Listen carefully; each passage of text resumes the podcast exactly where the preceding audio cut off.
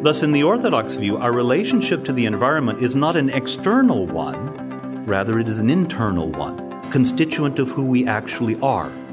In light of this view, the disposition of a servant and the stewardship model fall a little bit short.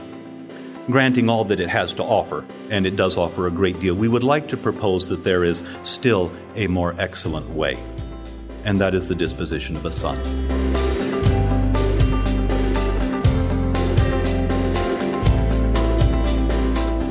Welcome to the Acton Vault podcast, a product of the Acton Institute for the Study of Religion and Liberty.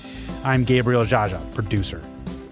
Rooted in the tradition of the Orthodox Church and its teaching on the relationship between God, humanity, and all creation, Father Butler and Professor Morriss take the discussion of Orthodox environmental ethics from the abstract principles to thoughtful interaction with the concrete, always sensitive to the inviolability of human dignity, the plight of the poor, and our common pursuit of communion with God. This presentation was delivered as part of the 2015 Acton Lecture Series. You can find additional resources in the show notes of this episode, as well as previous episodes on our website at acton.org slash podcast. If you like this program, you could help us reach even more listeners by sharing it with a friend and leaving us a five-star review on Apple Podcasts. We welcome your comments as well. Acton Vault is available on Apple Podcasts, Google Podcasts, and Spotify.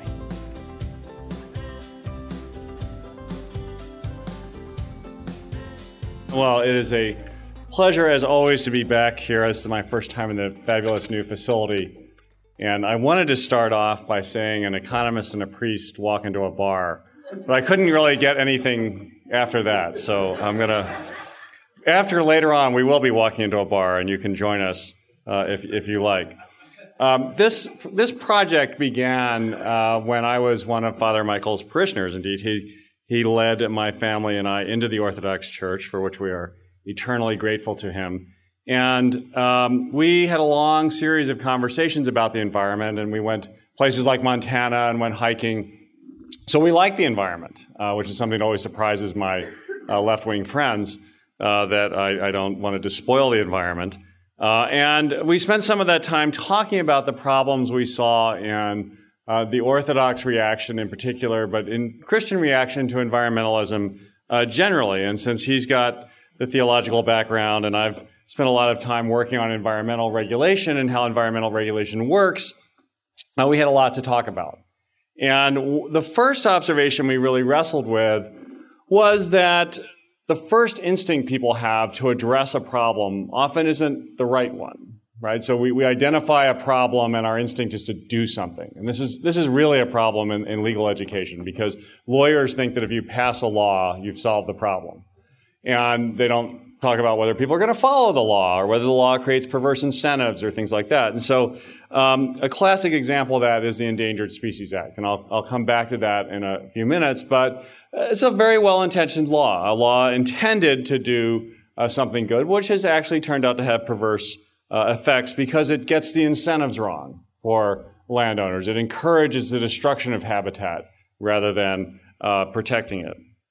Another uh, problem is there's a lot of blurring of lines uh, by people who ought to know better. Uh, we're, we're all environmentalists now.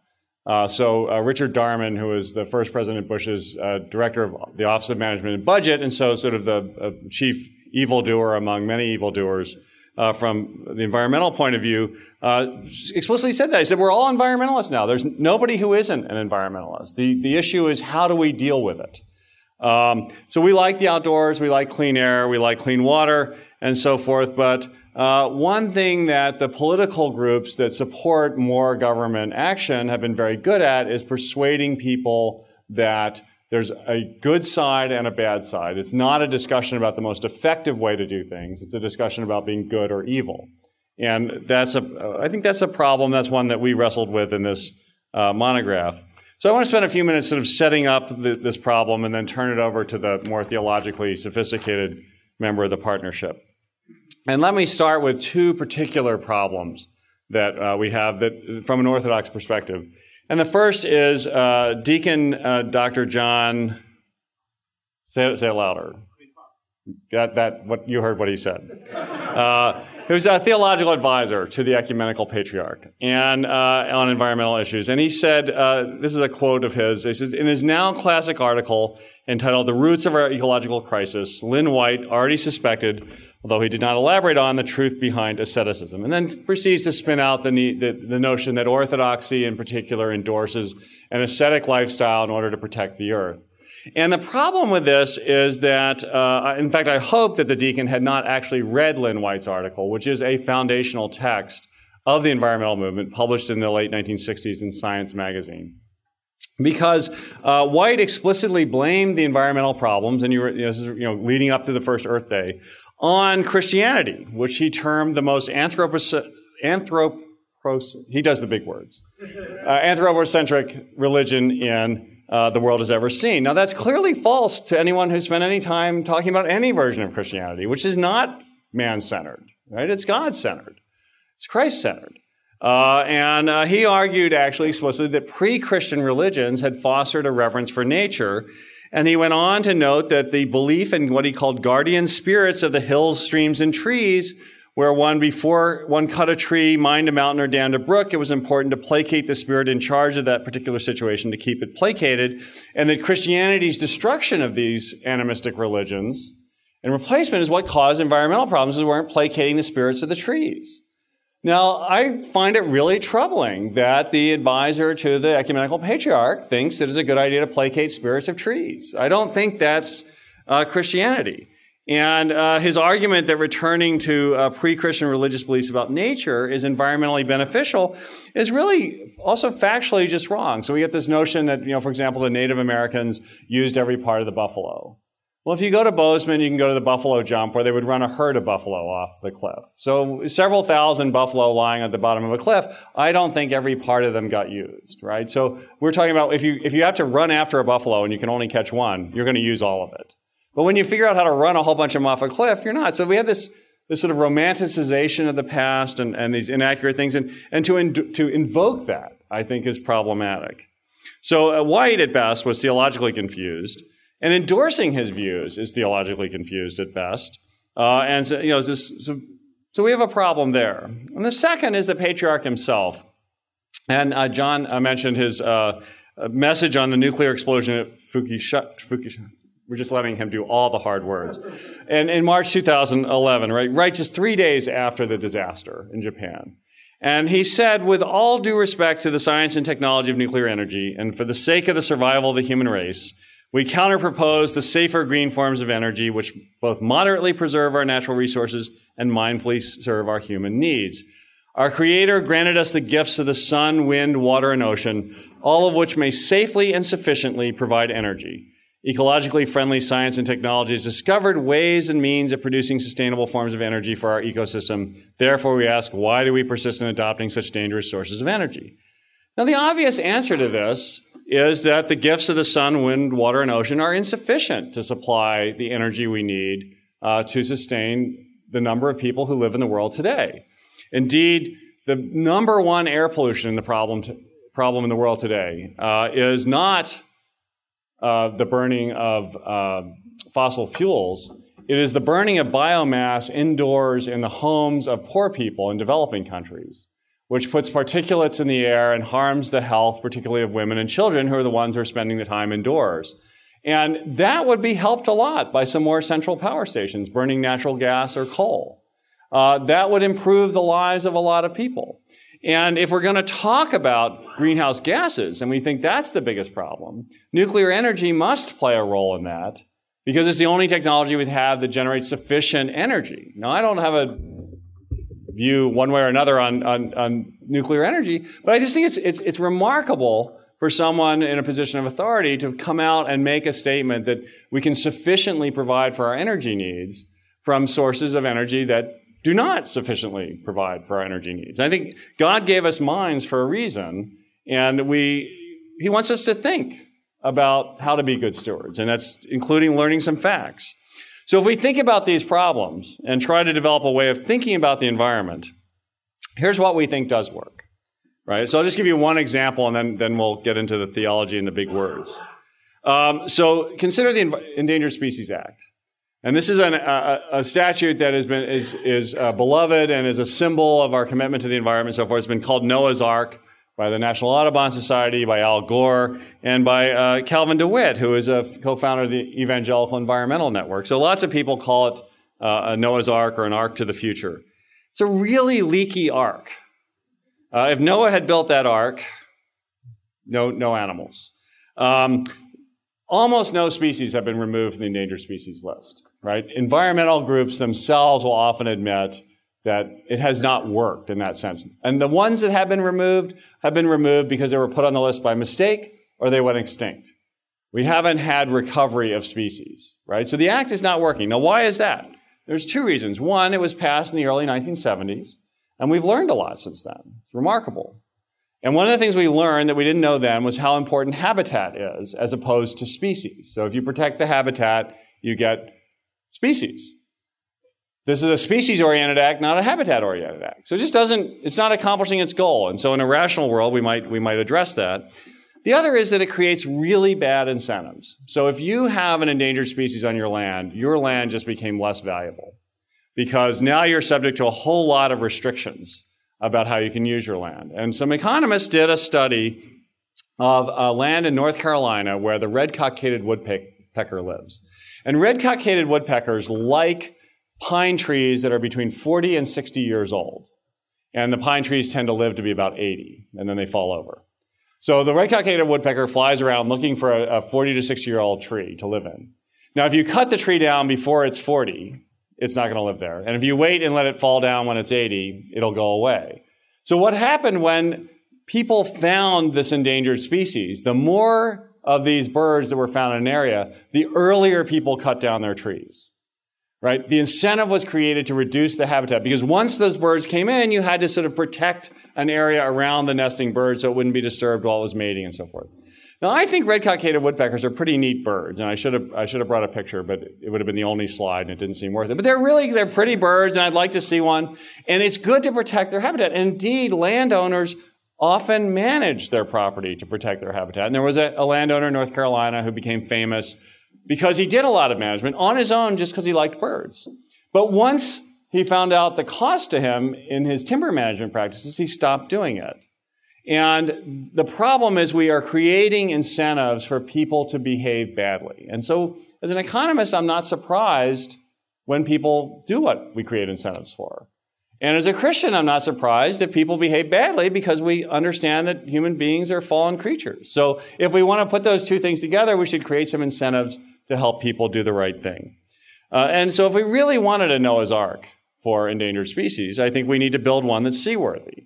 And uh, that lesson then led us to go back into the uh, theological ideas to sort of see what does orthodoxy tell us about how to build a seaworthy ark. So I will turn it over to Father Michael, who didn't know he had to do construction.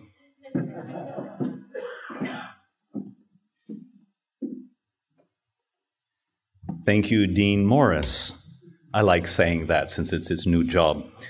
Now I have to use big words correctly and I have to construct an arc. I don't know that's quite what I set out to do. Uh, but as uh, Dr. Morriss says, I get to talk a little bit more uh, about theology here and to see what is it that the Orthodox Church provides theologically in order to give us some understanding and some underpinning for addressing environmental issues. The first place, um, you know, given the problems that Andy has just enumerated, and in the beginning of our book we also uh, list a few other ones, we like to propose that any sober orthodox approach to environmentalism is going to require not only a faithful reading of the orthodox tradition and the scriptures, but also a critical engagement with everybody else who's working on the issue not a simple facile adoption of activist principle and policy, which we found to be the case. So, um, our collaboration uh, was a first step in addressing um, uh, an interdisciplinary approach, if you will, uh, something which Acton is very good at doing. And so ultimately, I think issues of environmental concern will work best when they involve not only theology and science, but philosophy and ethics, law and politics and economics, and take serious account of all of them together. Having said that, we start at the beginning. A contemporary Orthodox theologian, Father Andrew Louth, has pointed out it's often claimed that one of the characteristics of Orthodox theology is that it has a cosmic dimension. That is, of course, the incarnation of Christ, the fall of man, our redemption, our salvation is all central to uh, the concerns of orthodoxy, but the church has always situated those central human concerns within a broader um, embrace, a larger horizon that embraces the whole of creation and sees the work of Christ in literally cosmic terms. So the church's goal is not only the salvation of the people in this world, but also the salvation and restoration of the entire world itself. This cosmic horizon finds its scriptural basis, of course, in St. Paul's epistle to the Romans, where he writes Creation waits with eager longing for the revealing of the sons of God. For the creation was subject to futility, and not of its own will, but by the will of him who subjected it in hope. Because the creation itself will be set free from its bondage to decay and obtain the glorious liberty of the children of God. We know that the whole creation has been groaning in travail together until now. That's the basis of it. St. Irenaeus of Lyon in the second century will talk about the recapitulation of all things in Christ, and we'd like to suggest that the development of a cosmic dimension to Orthodox theology is one of the fundamental contributions that Orthodoxy can make to Christians in contemporary environmental discussions. To go in that a little more deeply, when we say that God created the heavens and the earth, we remember that our God is a Trinitarian God, and that the act of creation was a free act of Father, Son, and Holy Spirit, all working cooperatively. This is articulated many times by the fathers of the church. Perhaps the easiest uh, summary of it is to find it in the creed, uh, which most all Christian confessions maintain, the Nicene Creed, which acknowledges that the Father is the maker of heaven and earth and of all things visible and invisible, that the Son is He through whom all things were made, and that the Holy Spirit Himself is the giver of life. How it is that God created the heavens and the earth is subject of a little more speculation. And here uh, I, I, do have to do a little theological deep think at its darkest and murkiest and take a foray into a little bit of deeper waters here. Um, uh, I beg your indulgence and, uh, and your attention as well. We have to go to one of my favorite theologians, St. Maximus the Confessor, um, who gives us really one of the most complete explanations in Orthodox theology of how God created the world. Maximus states straightforwardly, always and in all, the Word of God wills to effect the mystery of His embodiment. That is, the Word, the Logos in Greek, is embodied in the world and creates the world by means of what he calls logoi, words, reasons, principles, if you will, that come from Him. These logoi are the predeterminations or the products of the divine will by which God creates everything and imparts to everything its unique characteristics. Uh, Maximus does not understand the logoi to be a kind of collection of ideal Platonic forms in the mind of God. The Orthodox Church has always uh, rejected that notion. On the contrary, the logos remains one and simple and uncompounded as befits God. But the act of creation itself is the differentiation of these logoi, which become multiple in creation while remaining one and simple in the divine logos. When God wills someone into existence or something into existence, um, uh, for example, Andy. When God speaks Andy, then it causes Andy to be. Because prior to God saying fiat Andy, there was no Andy to speak of. Okay, so it causes logos causes something to be. It's also the principle of his being or the definition of who he is. When God speaks Andy, he doesn't mean a generic human being or a generic man. He means a specific man who is Andy Morriss. But it also includes not just it doesn't just cause him to be or defines who he is, but it also points to the divine intention or purpose for which God created Andy. For as we, God's ultimate purpose is to unite everything and everyone to himself. And if anyone has a place in God's economy of salvation, it's Andy Morriss. So the notion of a logos or these logoi is important here, all right? They are simply the immanence of divine wisdom or the presence of the Word of God in creation. And because the Word of God is at the same time the cause and the source of all the logoi, sustains them in existence, and is their ultimate purpose at the end, the Logos, Christ the Word, is the unifying, all embracing cosmic presence who is everywhere present and fills all things, as one of our prayers has it, but who is not embraced or circumscribed by anything. This is the way, and I admit that's a little heavy for right after lunch, but Maximus says this is the way the Word of God is embodied in creation. And we need a clear theology of the presence of God in creation, his immanence, not simply his transcendence, but his immanence in the world, because it allows of us to speak of God present in the world that does not lead us into pantheism, which is the er, or into the errors of the so-called deep ecologists who want to deify nature itself and worship Gaia. All right?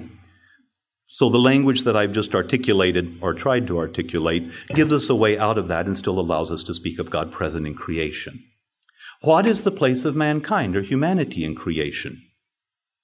There is a reciprocal relationship between man and the world. Again, uh, following mostly upon St. Maximus's work, Maximus will speak of man as a microcosm, or a little world, because he is both visible and invisible. We are made up of a body and of a soul. We have a unity and diversity, just like the rest of the created world has. The Eastern Fathers of the fourth century did get this idea from ancient Greek sources, but they took it up and they reinterpreted it in a Christian context. Because we're made up of a rational soul, we are like the spiritual nature of the angels and the other incorporeal powers, who share a likeness to the rational God. the same time, because we have a body, we are like everything else that is in the physical world as well.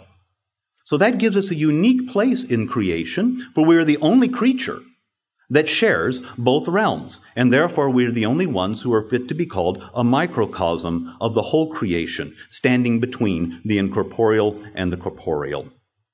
The classic statement of man's place in creation uh, is found in St. Gregory the theologian and repeated verbatim by him by St. John of Damascus several centuries later. Man, they said, made from both corporeal and incorporeal natures is, to quote, a great cosmos in miniature, an angel, a hybrid worshiper, a full initiate of the visible creation, and initiated also into the intelligible creation, a king of things on earth, but subject to the king above, a creature trained here and en route to somewhere else, and the ultimate mystery, deified by his tendency toward God. Now, man's role as a microcosm is in service to his role as a mediator of the salvation of the entire creation. That is, the idea of man as a microcosm is linked to a task of mediation. That is, of unifying through himself all of the disparate and various facets of creation. We're not simply to be a microcosm, like an image or an icon of the world. We have to function as one as well to gather up into ourselves all the varied elements of the created order, mortal and immortal, rational and irrational beings, everything, so that we are then able to offer them up to God. Um, having said that man is a microcosm, we look a little further as how that role functions in the salvation of the world. And here I turn to a contemporary or near contemporary Romanian theologian, Father Dumitru Stăniloae, who passed away in 1993. But he takes these ideas and he pushes them a step further to underscore the real centrality of man in creation. And it's important to reaffirm that because even among Christian environmentalists, we find sometimes a tendency to want to downplay the centrality of humanity in the created order. All right? But Father Dumitru will say that a man is not part of, a part of creation at all, but rather that creation is a part of man. It's not that man is a part of the cosmos, but that all the parts of the cosmos are parts of man, he says. Man is not a microcosm cited by the macrocosm, nor is he framed within the macrocosm, but he is the actual cosmos itself, as he gives a complete unity and a complete meaning to all the parts of creation. This is because creation itself is not personal. That is to say, it has its own nature, but it does not have its own personhood, no hypostasis of its own. Adam was intended to serve as the microcosm of the world. But through the fall, he lost the ability to fulfill that cosmic task. Christ, through his passion, death, and resurrection, fulfilled it. And we, united to Christ in baptism, are able to fulfill it now. Thus, Christian teaching stands in opposition again to those deep ecologists who want to personify nature in the person of Gaia, or to pantheists who claim that nature is God, or even to those animists who claim that there are all kinds of little deities running around animating creation. Given this articulation of the world, that creation is a Trinitarian act, that God is immanent in creation through the expression of the Logoi, that man is central to the created order, that he has a role as a microcosm and a mediator of the salvation of the world, we can look at how it is that we might live in such a world given this understanding. There is a somewhat of a hierarchy of consideration. Imagine that, an Orthodox priest talking about a hierarchy. Uh, there's a hierarchy of considerations in how we might look at environmental issues. To begin with, we might simply want to wait for the second coming of Christ, when uh, the creation will be healed and everything will be restored in the new heavens and the new earth, and Christ will be all in all. Uh, maybe we don't want to wait that long, and people are perhaps a little antsy to do more up front and now. So, maybe in the next place, we would like to suggest that everyone, including you, gentle listeners, attain holiness and become saints, so that we are not overcome by our passions, so that we are not led to use the world or each other in sinful and selfish ways, nor because of our distance from God and the darkness of our minds will we stumble around without His grace and illumination, which guides us in ways that are consistent with the proper use of the world according to its logoi. Orthodox tradition bears clear witness to the possibility and the effectiveness of the, this approach in the lives of the saints.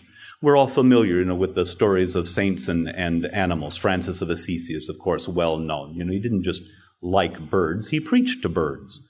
And why was he able to do that? It's because he got on with them and they weren't afraid of him. Why?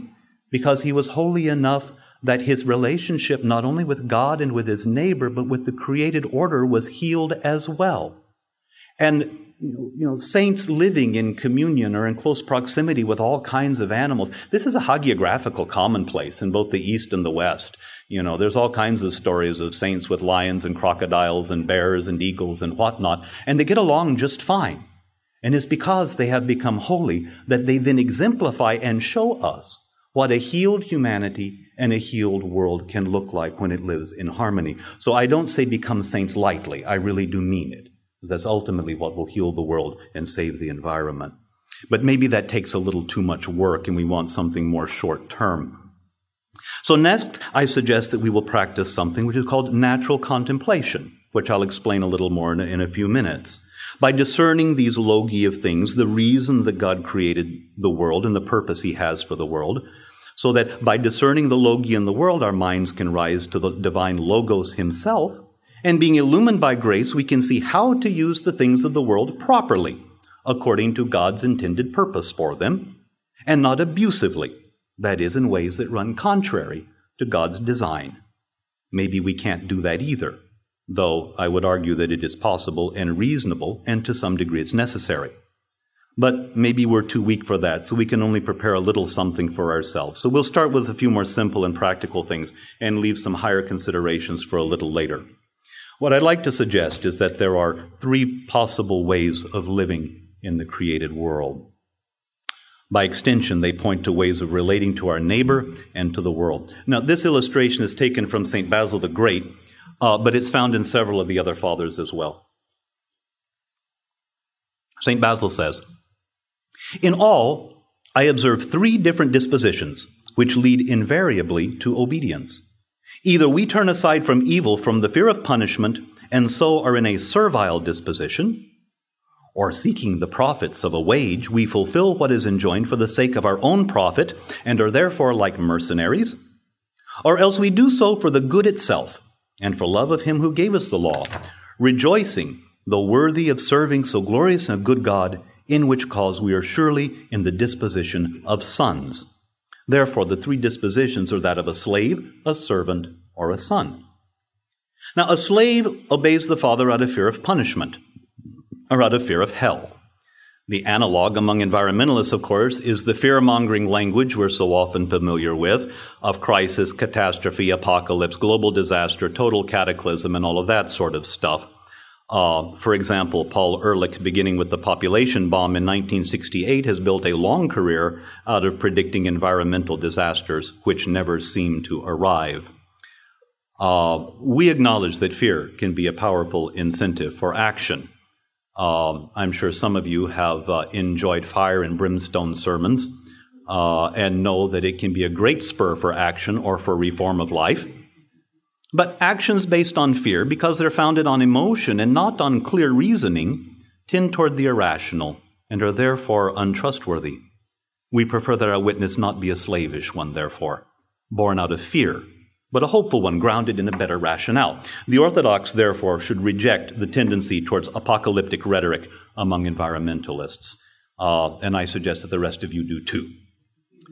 Uh, the second disposition is that of a servant. This is more hopeful and can be found um, in the servant who obeys the Father out of a desire for reward. You know, for Christians, the desire for heaven, which is certainly laudable, or more imminently, a desire for a better world, for cleaner air and water, and maybe for a cleaner conscience as well. And here, a whole lot of work has been done uh, by Christian environmentalists, and this is where we find the notion of Christian stewardship as the model of Christian care for the world. The, liter- the literature on stewardship is really quite vast. Uh, and there's much of the stewardship model that we find very positive and very helpful. If you're interested in stewardship, Acton itself has a fine selection of resources and people here who have worked on Christian stewardship. And uh, I'm sure any of the Acton folk will be glad to, to direct you to some of those resources. However, the disposition of a servant, while certainly better than that of a slave, is not ultimately the best one. We still have to talk about a son here in a minute. So a servant and the stewardship model work out of a master servant relationship and seem to imply a managerial approach to creation, one in which humanity is set over and above the creation and relates to it in an external way. It does not require, for example, seeing beyond the outward appearance of things to discerning their inner principle or logoi, or how God's intentions for creation are related to the whole creation or in fact to God himself. It does not require that we see man as a microcosm of creation, and it is far from the idea that creation is a part of mankind. Thus, in the Orthodox view, our relationship to the environment is not an external one, rather, it is an internal one, constituent of who we actually are. In light of this view, the disposition of a servant and the stewardship model fall a little bit short. Granting all that it has to offer, and it does offer a great deal. We would like to propose that there is still a more excellent way, and that is the disposition of a son. This is modeled for us by Christ himself, who obeys the Father simply out of love for the Father. It is true that the earth is the Lord and the fullness thereof, the round world and all who dwell in it, as the psalmist says. But it is also true that the Lord, out of his love for mankind, has given everything to us. All that is mine is yours, says the father to the elder son in the tale of the prodigals. We, in imitation of the Father who gives everything to us, return everything to the Father in thanksgiving and love. This is ultimately, I submit, a liturgical function. And it underscores for the Orthodox the importance of an ecclesial response to ecological issues. The closer we approach the status of sons, the greater our intimacy with God. The more intimate we are with God, the greater our sanctification and our holiness, and the more we are healed from sin and from the corrupting influence of the passions. When the microcosm, man, is healed, the macrocosm, the rest of creation, will be healed as well. For the state of the macrocosm reveals the state of the microcosm and vice versa. That's why, by the way, it's important that the ascetical practices of the church not be diverted to any other purpose than the sanctification of mankind. They serve the environment best when they serve our sanctification the most. And the little excerpt from the monograph, which was included in your program today, speaks more specifically to the role of authentic Christian asceticism and uh, the false use of it in environmental circles. Okay, so I refer you to that. How do we flesh out this notion of the Son's relationship to the Father? How do we live ourselves as sons of the Father and reap the benefits of an enhanced understanding, and so are able most effectively to deal with the environment. We suggest that we look to Christ Himself and to His work in redeeming us, particularly in the traditionally acknowledged roles of, his, of king, prophet, and priest. First, with regards to the status of kingship. St. Gregory the theologian says that Adam was king of all upon the earth, but subject to the king above. Adam's kingship is tied to the notion of dominion, which was given in the first chapter of Genesis. You know that. Be fruitful and multiply, fill the earth and subdue it, and have dominion over the fish of the sea and over the birds of the air and over every living thing that moves upon the earth. All right? We won't enter into a general discussion of the dominion mandate here. Uh, some have found it problematic. Lynn White found the dominion model uh, part of the root of the problem of Christianity and hurting the environment. Uh, there are ways of affirming the dominion mandate that avoid some of its negative connotations. We lay out some of that uh, in the monograph. I don't want to uh, go into that here. But because we are earthly and heavenly, temporal and immortal, visible yet intellectual, halfway between greatness and lowliness, in one person combining flesh and spirit, to quote St. Gregory again, we stand not only as microcosms of the cosmos, but also as mediators of the creation back to the Creator. It is our role as the kings of creation, and queens, I suppose, not simply to dominate or to administer the created order on our own, or by our own devices, or for our own ends, but to dominate and order the world by uniting it to God. Only in union with God can the right ordering of the world be accomplished. Christ himself began this work of recapitulation through his own passion, death, and resurrection. And as I say, as we are incorporated into Christ and become members of his body through baptism, likewise we are able to enter into this work as well in our own lives. Secondly, in Christ's role as prophet, we have to wade into a little deeper theology again. I am sorry. The prophetic role is closely tied to this notion of natural contemplation, which I mentioned earlier. Natural contemplation is necessarily founded on the basis of our own ascetical effort in the practical life of following Christ. The state of contemplation is one of dispassion. The Greek term for it is apatheia, where we get the English word apathy. But it's not what it means in the technical sense. We're not talking about apathy, but rather one of interior freedom, the calm of detachment, in which the passions are quieted and no longer have a free rein in the soul, and inner freedom opens up to us the possibility of loving God and loving our neighbor and loving the whole created order in a respectful, non possessive way, dispassionately or disinterestedly. It sounds ideal, but I mean, take as a very low level example of what this means. Imagine what climate science would look like if it did not have a heavy overlay of partisanship, if it were undertaken from simple love of the truth to try to find out objectively what is going on with the climate, and it wasn't jockeying for government funding, looking for government subsidies, trying to be undertaken to promote favored projects or industries without fear mongering, without the lust of power, and without being polemical. But simple science undertaken as simple science without all of that other stuff. That would go a long way towards what I'm talking about, the fundamentals of natural contemplation. A real disinterested, dispassionate undertaking of trying to find the truth. And that's not so difficult to understand. It may be very difficult to come by in practice, but uh, uh, that's sort of what I'm talking about. Contemplation consists of two stages. The latter stage, of course, and the ultimate aim of contemplation is union with God through pure prayer. But the earlier stages is to come to a knowledge of creatures through contemplation of their nature. This kind of natural contemplation consists in perceiving what I called earlier the logoi of things, to try to find out God's intention or purposes when He created different things. The contemplation of the logoi in creation belonged to the work of the Spirit in man's sanctification and deification. It is an intellectual undertaking for sure, but it is not separate from our spiritual growth, but an integral part of it. As I said, the logos of a thing, the logos of its nature, is the presence of the divine wisdom, the presence of the Word of God in created things.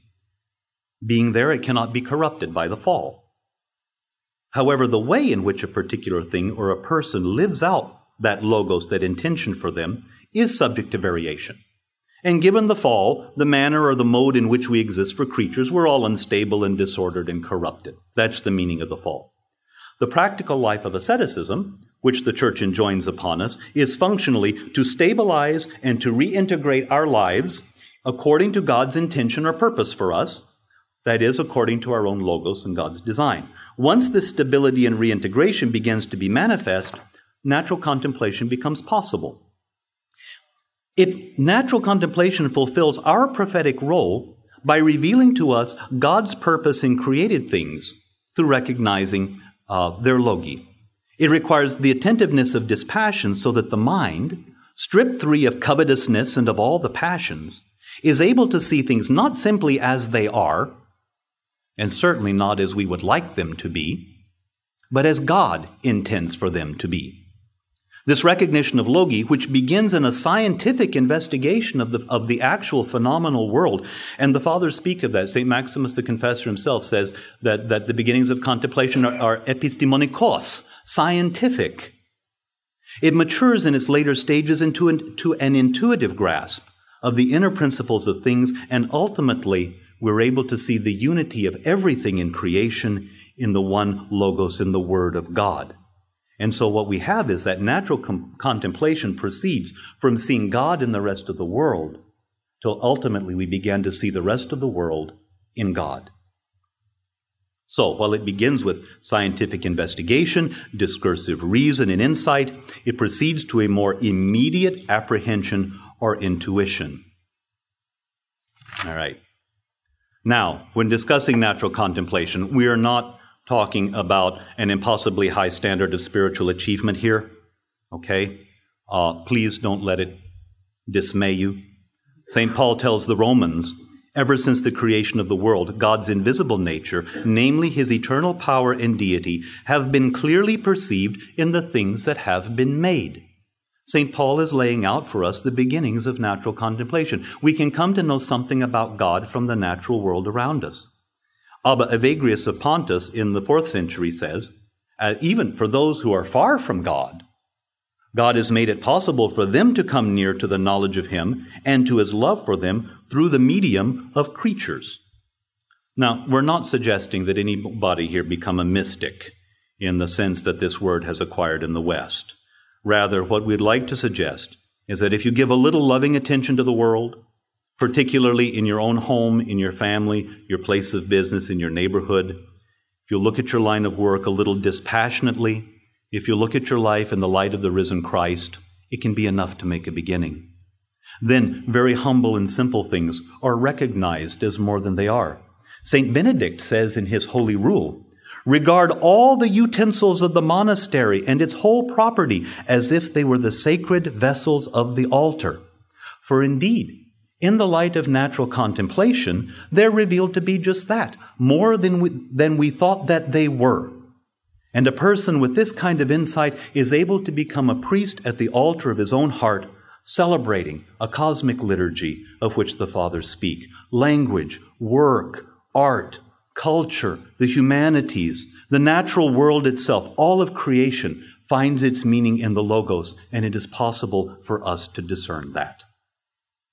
The third stage, the priestly role. As we said previously, man as a microcosm of the whole world, and his status as microcosm is in service of his role as a mediator. That is, he's called to unify through himself all the parts of creation. This is part of the dignity of human persons and our ability to create events of communion, if you will, whereby created things are freed from their limitations and referred to something greater than themselves, to re- be referred to God, is precisely the priestly function of all mankind. Again, to go back to Father Dumitru Staniloae, who spoke most of this, he had a, no- in, a notion of the whole of mankind as priests of creation. Because Adam was originally tasked with the role of mediation, of serving this cosmic liturgy, as it were, Staniloae saw that humanity kind of had a kind of natural priesthood that is inherent in all of us. Congratulations, you've all been promoted and ordained. It was Adam and Eve's task to exercise this natural priesthood by offering the world that they received from God back to Him in thanksgiving. And part of that offering including, included comprehending it and shaping it and developing it, all of the unlimited potential that was to be found in nature And so, in Staniloae's thought, and in all of Orthodox thought, this even extends to including scientific discovery and technical application of things that have been discovered. See, the Orthodox are not so backward after all. And because Orthodox te- theology teaches that the fall corrupts human nature but does not completely destroy it, our natural priesthood was certainly impoverished by the fall, to be sure, but it was not rendered totally ineffective. And given this understanding, Orthodoxy then can encourage and support positive views of science and technological innovation. The natural priesthood that's common to all humanity finds its fulfillment, of course, in the universal priesthood of all Christian believers. As creation becomes transparent to God through Christ, so we who are baptized in Christ have the capacity to see the transparency of creation too. We can perceive its spiritual dimension and thus creation, see creation as a mystery, as a sacrament, as a visible sign in the means for the communication with God's grace. And it is the responsibility of the universal priesthood of all Christians to recognize the world as a sacrament, to spiritualize the world, and to offer it as a gift to God. But also, having offered up the world to God, to receive it back from Him and to carry that blessing back into the world, into the rest of our lives, so that the rest of mankind and the whole creation can also be transformed and we can be a blessing to the rest of the world.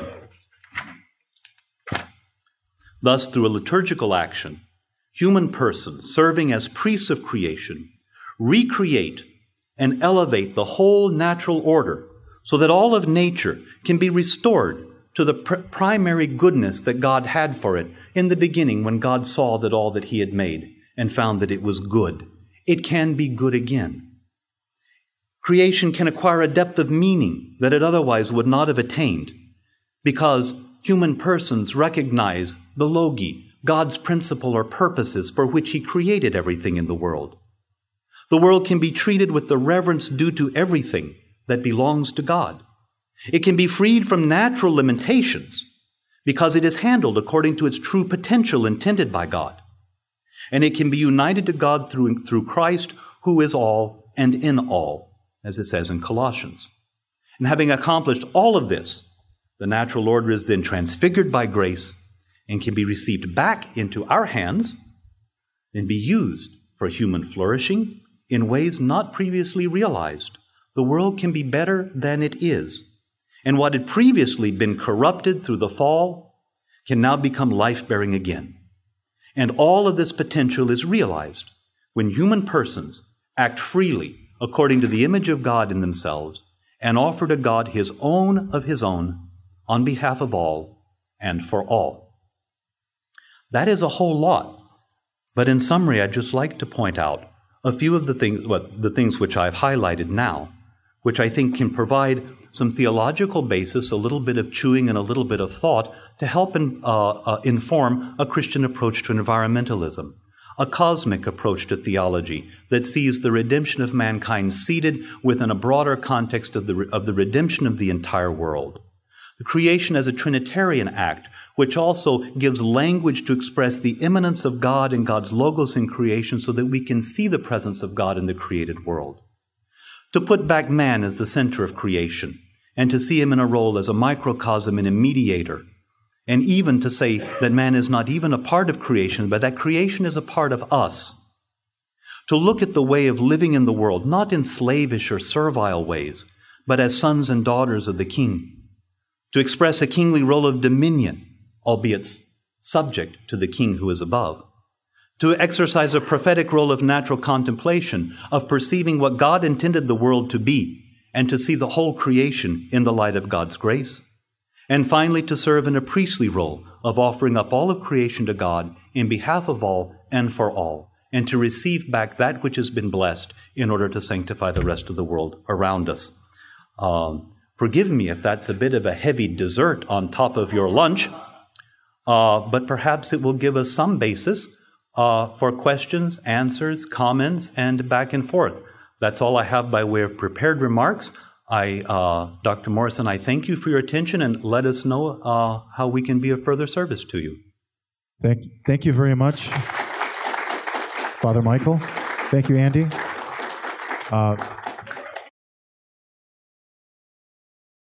We, would like to take some questions. So if, if you have a question or a comment, Thank you both for your uh, for your talk. It was a great talk. Um, Father, uh, you basically gave all of us a much more difficult uh, thing to accomplish, more so than even reducing carbon emissions. Um, you know, we're trying. You're, you're asking us to try and become more Christ-like, which is the journey that we all need to go through. And one of the things Yeah, I'm ordained and paid to do that, yeah. one of the things that struck out or stuck out to me is your um, uh, uh, classification of the stewardship, the slave, servant, and son. And you almost seem to talk about it in discrete terms. And I, uh, as I listened to more of your talk, it seemed like those actions are a natural progress that we move from slave to son uh, as we realize the problem and then come to solutions for the problem. Um, you know, specifically, you talk about slave uh, with the fear of punishment, and I think the the um, with the state of the uh, with the state of the environment, there are a lot of fear mongers. I think that's important to get us as humans motivated. However, it seems like we've stagnated in that slave mentality. Um, I, I guess I would just like your comment on the slave, servant, and son, if that is also a um, a, a, a, path towards being Christ-like, as you were describing in your talk. Yes, I, I think it is. Um, um, as I say, the uh, it, it the classification is fairly common among a number of the fathers, uh, and I, I freely admit that they do sort of form a continuum, you know. And uh, those of us who came to Christ through a good hellfire and brimstone sermon, we hope can, uh, you know, I, I hope you continue that your your motivations have been purified and elevated over time to where we are no longer in cringing fear of our Father, but we come, we come to love Him. As St. Anthony the Great famously said, I no longer fear God because I love Him. Uh, and over time, yeah, we can start with it, if there is a serious issue, okay, if it deserves alarm, let's have some alarm, but let's get beyond that and, and whipping up froth and frenzy and, and, and approach it in a way that's, that's a, a little more mature and uh, foresightful. You have anything to? I have a question.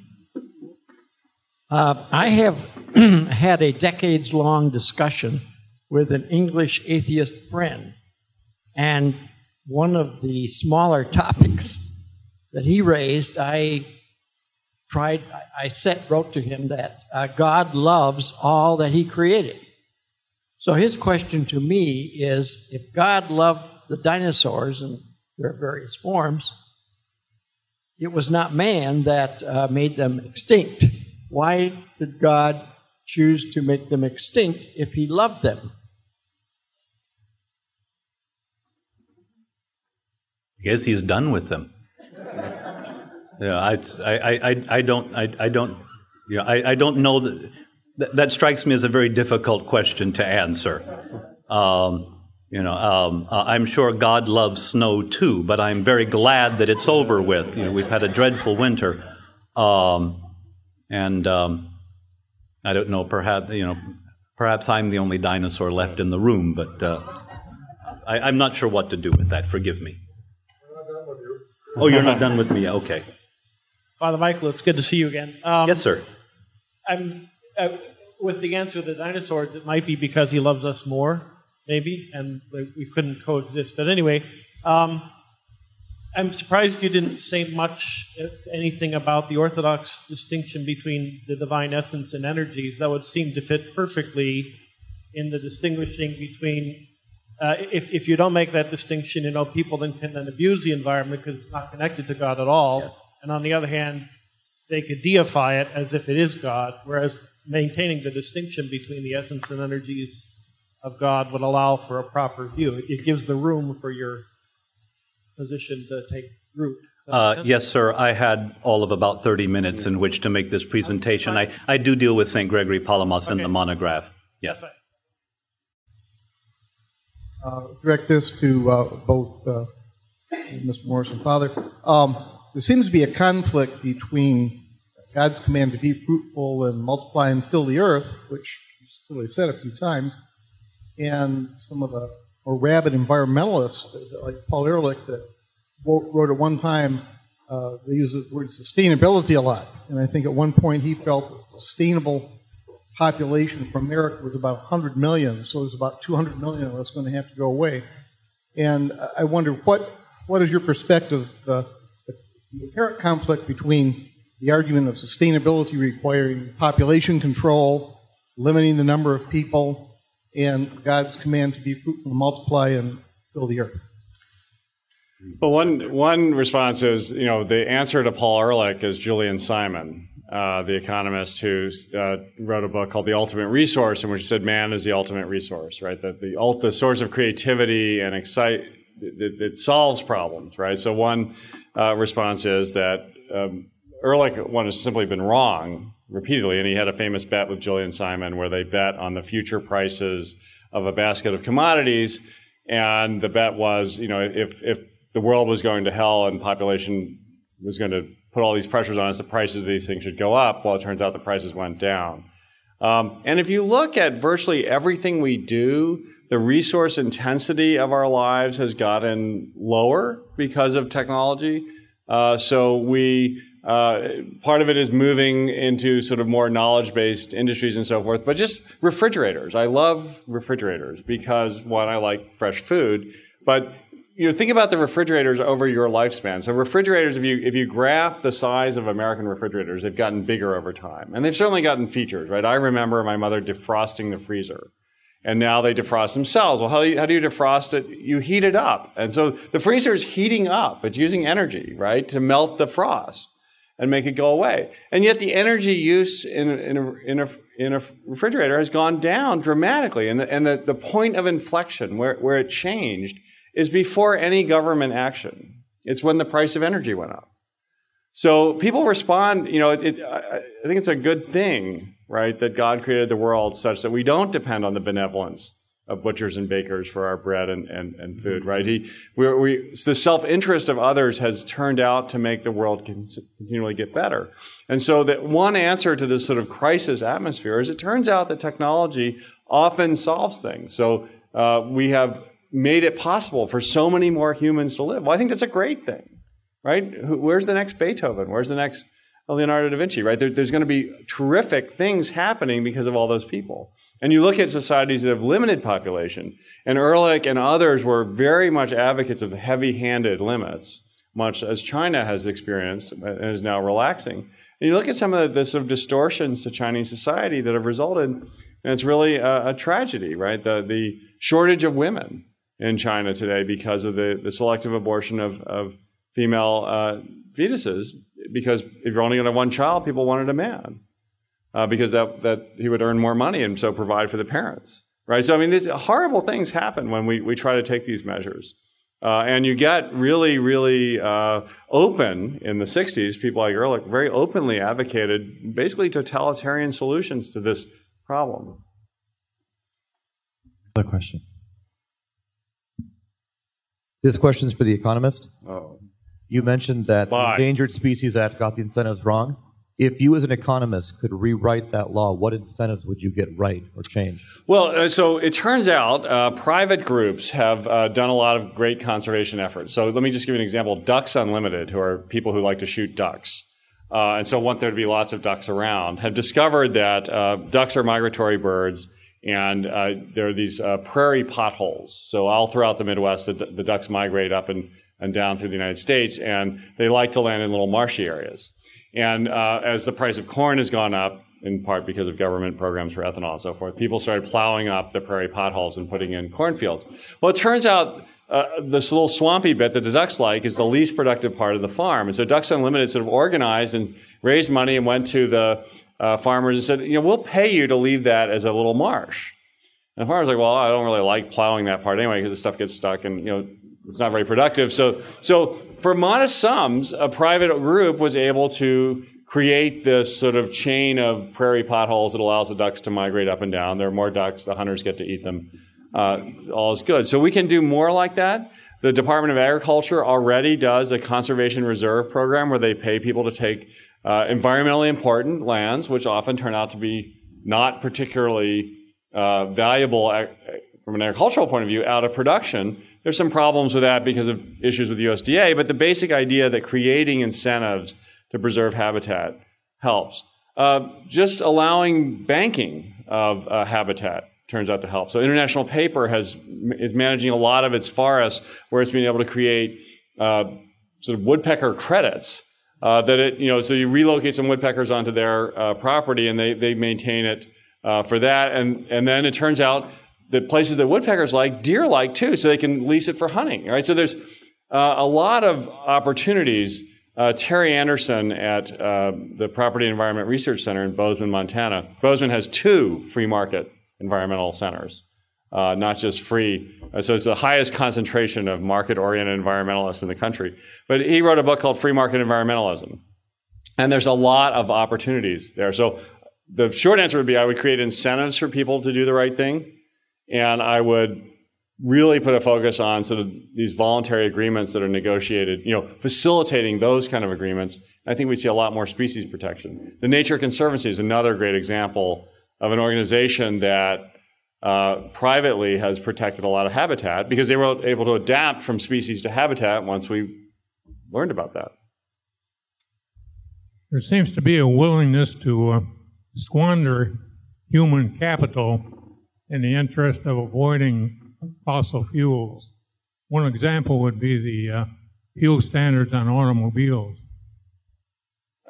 Uh, absolutely. I mean, uh, the CAFE standards led to lighter cars, and that led to more fatalities. And uh, you know, and as you would expect, right? People are creative, so that's why we have lots of people driving pickup trucks, right? Because pickup trucks weren't originally included in the CAFE standards, so people switched to light trucks, so that produced SUVs.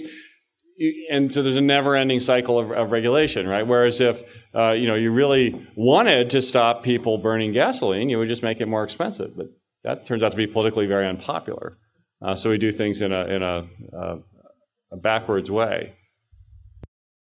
All right. Thank you for your, your talk. I, I have a question that you somewhat answered, but maybe um, you could you could deal with again, and that is there seems to be these questions on economics, right? Well, you know, Professor Morriss has just given us some really logical, rational reason, the example of Ducks Unlimited, and et cetera, of ways to do this. You've talked about father some of the theological problems, but it seems that going to both the economist and and the theologian slash psychologist here that there's something else. Right? This is not a problem of reason.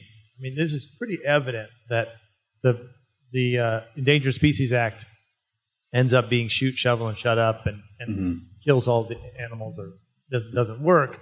Um, Paul Ehrlich has been proven wrong time and time again. Uh, global warming used to be global cooling, then it was global warming, then it was climate change, now it's climate disruption. I mean, so there's it's not a lot, it's not a reasonable problem. It seems to be a spiritual and psychological problem. Could both of you address that? I, would be I'd be interested to hear how you would think like what's the real core of this um, ideology that leads to whatever death for children, no fossil fuels, whatever it might be, and there's something else going on. I don't know as I can speak to the core of it.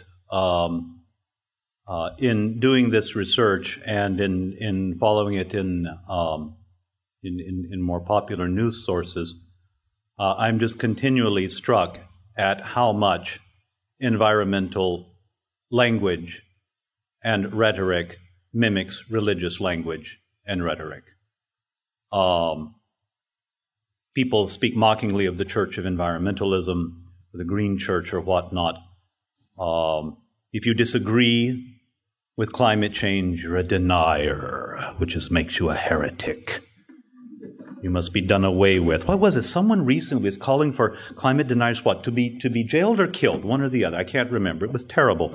You know, the Inquisition is back now. It just wears a a green shirt. But you know, there there are there are there are orthodoxies to be maintained and you know heretics to be burned and Not burned. and oh not burned. Okay.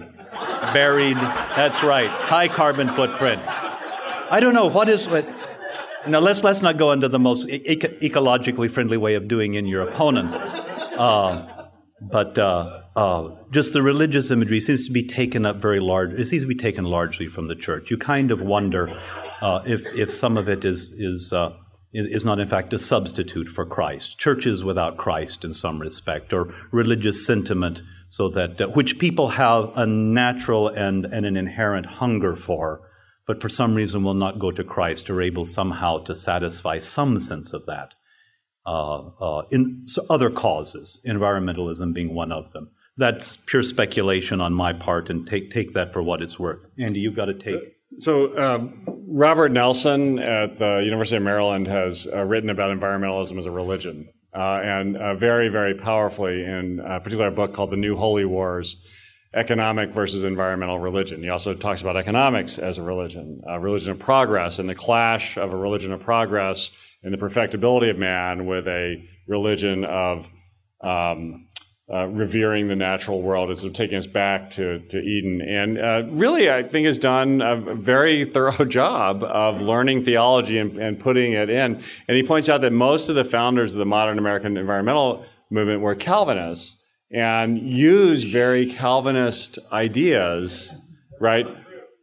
It's uh, but, but but draw on ideas that were and language from their upbringing, and take those concepts and then twist them to get to where they want to go. But there's a very rich connection uh, between uh, American Protestantism in particular and the environmentalism, and he, he does a really good job in this book, The New Holy Wars which I highly recommend, is a, a terrific history of economic thought. He also has a book called Reaching for Heaven on Earth uh, about uh, the sort of progressive notion of economics development uh, that is, is also terrific.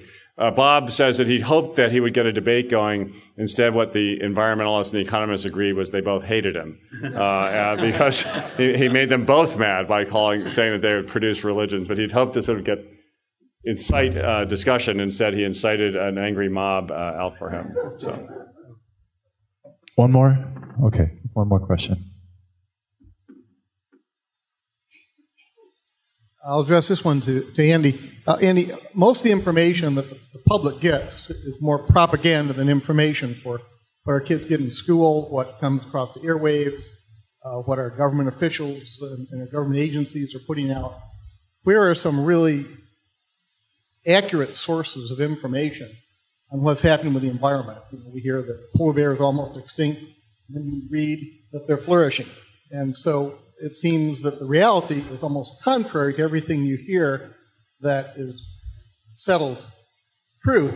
Where do you go to get solid information? Well, so that is a real problem. Um, Jane Shaw wrote a book back in the 90s called Facts Not Fear. She, I forget her co-author's name, which sort of went through the curriculum uh, the school curriculum on environmental issues and said, you know, what's really happening? And then, you know, the best known example of this is Bjorn Lomborg, uh, this, who wrote a book, The Skeptical Environmentalist. Now, this is a, a, a gay Danish member of Greenpeace, right? So, uh, and he said, you know, the world is going to hell, and yet I don't sort of observe that happening around me. What's really going on? And, he, and he's a, he was a trained statistician, and he went and did this, and he wrote this book, and he's been pilloried as a result uh, for that. But again, he just sort of goes through and uh, the book has been attacked and critiqued, and very few and mostly minor errors have been found in it. But he just said, "What is? What's the real?" So you, you can go to places like that. He has a website uh, called the Copenhagen Consensus that I highly recommend. He, he runs a process where he invites, um, say, a group of um, uh, Nobel laureates or uh, UN ambassadors or some distinguished group to come, and he presents them with some facts, and then he says, "Please rank." The following uh, world problem. You have to rank them. You can't say we have to do them all. And it, it usually turns out things like uh, addressing malaria, which we actually know how to do, come at the top. Uh, and things that we don't know how to, what to do with. He said, well, you know, let's wait and we'll figure that one out later. But right now we could stop a couple, you know, 100,000 people dying of malaria uh, next year, right? We just, we just need to write a check. We know what to, we know exactly what to do. And so he's, he's really promoted a dialogue that's led to that. Uh, and so I think you have to sort of seek out people like that in this book, Facts Not Fear, uh, that Jane Shaw did, is a good starting point as well. Thank you. Please join me in thanking Father Michael oh, and Andy one more time.